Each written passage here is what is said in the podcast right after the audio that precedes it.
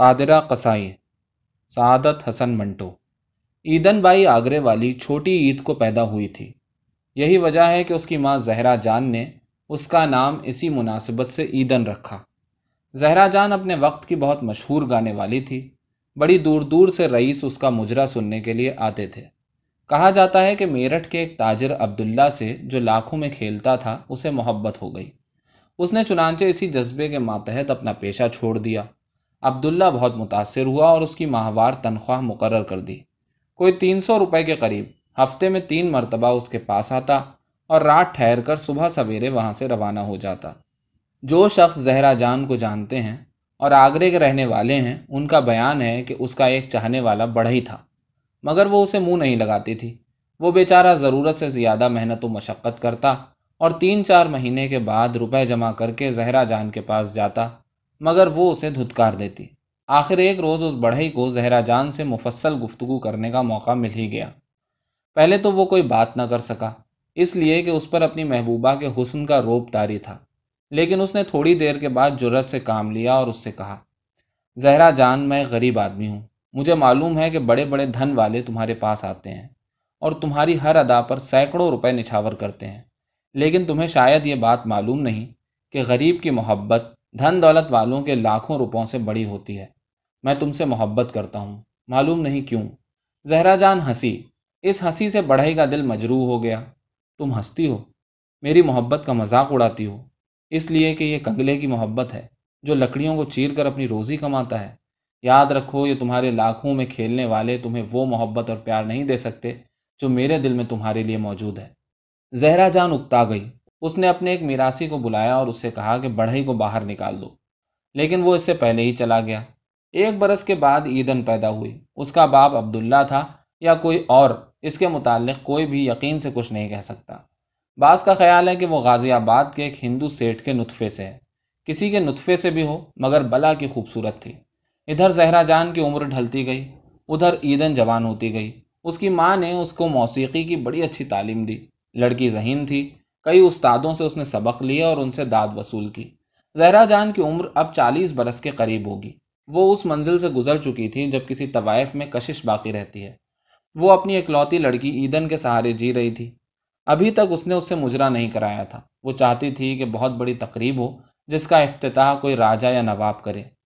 ایدن by کے حسن کے چرچے عام تھے۔ دور دور تک عیاش رئیسوں میں اس کے تذکرے ہوتے تھے۔ وہ اپنے ایجنٹوں کو زہرا جان کے پاس بھیجتے اور ایدن کی نتنی اتارنے کے لیے اپنی اپنی پیشکش بھیجتے۔ مگر اس کو اتنی جلدی کوئی نہیں تھی۔ وہ چاہتی تھی کہ نتنی کی رسم بڑی دھوم دھام سے ہو اور وہ زیادہ سے زیادہ قیمت وصول کرے۔ اس کی بیٹی لاکھوں میں ایک تھی۔ سارے شہر میں اس جیسی لڑکی اور کوئی نہیں تھی۔ اس کے حسن کی نمائش کرنے کے لیے وہ ہر جمعرات کی شام کو اس کے ساتھ پیدل باہر سیر کو جاتی۔ عشق پیشہ مرد اس کو دیکھتے تو دل تھام لیتے۔ پھنسی پھنسی چولی میں گدرایا ہوا جوبن، سڈول باہیں، مخروطی انگلیاں، جن کے ناخنوں پر جیتا جیتا لہو ایسا رنگ، ٹھمکا سا قد، گھنگریالے بال، قدم قدم پر قیامت ڈھاتی تھی۔ آخر ایک روز زہرا جان کی امید برائی ایک نواب ایدن پر ایسا لٹو ہوا کہ وہ منہ مانگے دام دینے پر رضامند ہو گیا۔ زہرا جان نے اپنی بیٹی کی مسیح کی رسم کے لیے بڑا اہتمام کیا اور کئی دیگیں پلاؤ اور متنجن کی چڑھائی گئیں۔ شام کو نواب اپنی بگھی میں آئے۔ زہرا جان نے ان کی بڑی آؤ بھگت کی۔ نواب صاحب بڑے خوش ہوئے۔ ایدن دلہن بنی ہوئی تھی۔ نواب صاحب کے ارشاد کے مطابق اس کا مجرا شروع ہوا۔ پھٹ پڑنے والا شباب تھا جو محو نغمہ سرائی تھا۔ ایدن اس شام بلا کی خوبصورت دکھائی دے رہی تھی۔ اس کی ہر جنبش، ہر ادا، اس کے گانے کا ہر سر جادو شکن تھا۔ نواب صاحب گاؤں تکیے کا سہارا لیے بیٹھے تھے۔ انہوں نے سوچا کہ آج رات وہ جنت کی سیر کریں گے جو کسی اور کو نصیب نہیں ہوئی۔ وہ یہ سوچ ہی رہے تھے کہ اچانک بے ہنگم سا آدمی اندر داخل ہوا اور زہرا جان کے پاس بیٹھ گیا۔ وہ بہت گھبرائی، یہ وہی بڑھئی تھا، اس کا عاشق زار، بہت میلے اور گندے کپڑے پہنے تھا۔ نواب صاحب کو جو بہت نفاست پسند تھے اکائیاں آنے لگیں۔ انہوں نے زہرا جان سے کہا، یہ کون بدتمیز ہے؟ بڑا ہی مسکرایا، حضور، میں ان کا عاشق ہوں۔ نواب صاحب کی طبیعت اور زیادہ مقدر ہو گئی۔ زہرا جان نے کہا، نکالو اس حیوان کو باہر۔ بڑھئی نے اپنے تھیلے سے آری نکالی اور بڑی مضبوطی سے زہرا جان کو پکڑ کر اس کی گردن پر تیزی سے چلانا شروع کر دی۔ نواب صاحب اور میراسی وہاں سے بھاگ گئے۔ ایدن بے ہوش ہو گئی۔ بڑھئی نے اپنا کام بڑے اطمینان سے ختم کیا اور لہو بھری آری اپنے تھیلے میں ڈال کر سیدھا تھانے گیا اور اقبال جرم کر لیا۔ کہا جاتا ہے کہ اسے عمر قید کی سزا ہو گئی۔ ایدن کو اپنی ماں کے قتل ہونے کا اس قدر صدمہ ہوا کہ وہ دو اڑھائی مہینے تک بیمار رہی۔ ڈاکٹروں کا خیال تھا کہ وہ زندہ نہیں رہے گی۔ مگر آہستہ آہستہ اس کی طبیعت سنبھلنے لگی اور وہ اس قابل ہو گئی کہ چل پھر سکے۔ ہسپتال میں اس کی تیمارداری صرف اس کے استاد اور میراسی ہی کرتے تھے۔ وہ نواب اور رئیس جو اس پر جان چھڑکتے تھے، بھولے سے بھی اس کو پوچھنے کے لیے نہ آئے۔ وہ بہت دل برداشتہ ہو گئی۔ وہ آگرہ چھوڑ کر دہلی چلی آئی۔ مگر اس کی طبیعت اتنی اداس تھی کہ اس کا جی قطن مجرا کرنے کو نہیں چاہتا تھا۔ اس کے پاس بیس پچیس ہزار روپے کے زیورات تھے، جن میں آدھے اس کی مقتول ماں کے تھے۔ وہ انہیں بیچتی رہی اور گزارا کرتی رہی۔ عورت کو زیور بڑے عزیز ہوتے ہیں۔ اس کو بڑا دکھ ہوتا تھا جب وہ کوئی چوڑی یا نیکلس اونے پونے داموں بیچتی تھی۔ لیکن آخر کیا کرتی؟ اس کا جی ہی نہیں چاہتا تھا کہ راگ رنگ کی محفلیں قائم کرے۔ ان دنوں پاکستان کے قیام کا مطالبہ بڑے زوروں پر تھا۔ آخر ایک دن اعلان ہوا جو ایدن نے اپنے پانچ والیوم ریڈیو سیٹ پر سنا کہ ہندوستان کے دو حصے ہو گئے۔ اس کے فوراً بعد فسادات شروع ہو گئے۔ ہندو مسلمانوں کو مارتے، مسلمان ہندوؤں کو۔ اور عجب عالم تھا، خون پانی سے بھی سستا ہو رہا تھا۔ مسلمان دھڑا دھڑ پاکستان جا رہے تھے کہ ان کی جانیں محفوظ رہیں۔ ایدن نے بھی فیصلہ کر لیا کہ وہ دلی نہیں رہے گی، لاہور چلی جائے گی۔ بڑی مشکلوں سے اپنے کئی زیورات بیچ کر وہ لاہور پہنچ گئی، لیکن راستے میں اس کی تمام بیش قیمت پشوازیں اور باقی ماندہ زیور اس کے اپنے مسلمان بھائیوں نے ہی غائب کر دیے۔ جب وہ لاہور پہنچی تو وہ لوٹی پیٹی تھی، لیکن اس کا حسن ویسے کا ویسا تھا۔ دلی سے لاہور آتے ہوئے ہزاروں للچائی ہوئی آنکھوں نے اس کی طرف دیکھا، مگر اس نے بے اعتنائی برتی۔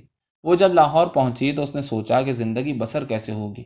اس کے پاس تو چنے کھانے کے لیے بھی چند پیسے نہیں تھے، لیکن لڑکی ذہین تھی۔ سیدھی اس جگہ پہنچی جہاں اس کی ہم پیشہ رہتی تھی۔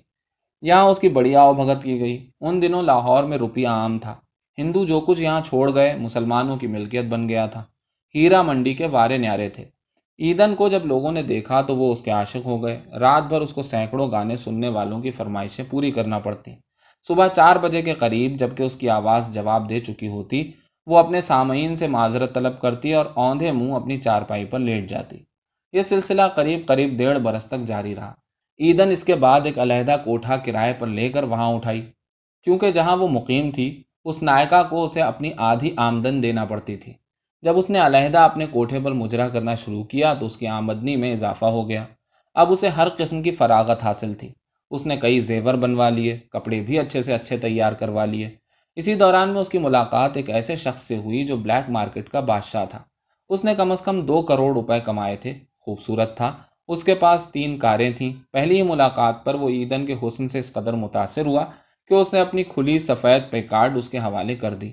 اس کے علاوہ ہر شام آتا اور کم از کم ڈھائی سو روپے اس کی نظر ضرور کرتا۔ ایک شام وہ آیا تو چاندنی کسی قدر میلی تھی۔ اس نے ایدن سے پوچھا، کیا بات؟ آج تمہاری چاندنی اتنی گندی ہے؟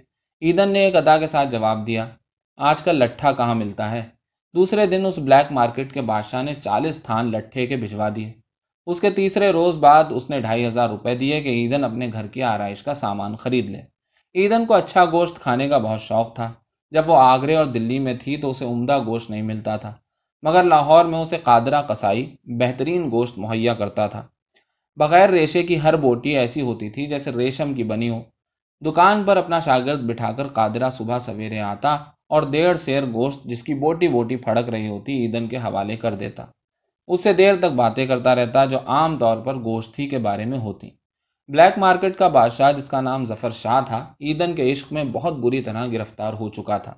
اس نے ایک شام ایدن سے کہا کہ وہ اپنی ساری جائیداد منقولہ اور غیر منقولہ اس کے نام منتقل کرنے کے لیے تیار ہے۔ اگر وہ اس سے شادی کر لے۔ مگر ایدن نہ مانی۔ ظفر شاہ بہت مایوس ہوا۔ اس نے کئی بار کوشش کی کہ ایدن اس کی ہو جائے، مگر ہر بار اسے ناکامی کا سامنا کرنا پڑا۔ وہ مجرے سے فارغ ہو کر رات کے دو تین بجے کے قریب باہر نکل جاتی تھی۔ معلوم نہیں کہاں۔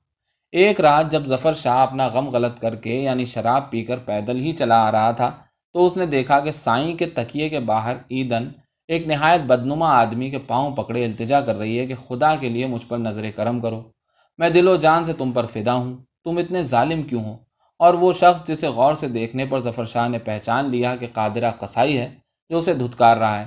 جا، ہم نے آج تک کسی کنجری کو منہ نہیں لگایا، مجھے تنگ نہ کیا کر۔ قادرہ اسے ٹھوکرے مارتا رہا اور ایدن اسی میں لذت محسوس کرتی رہی۔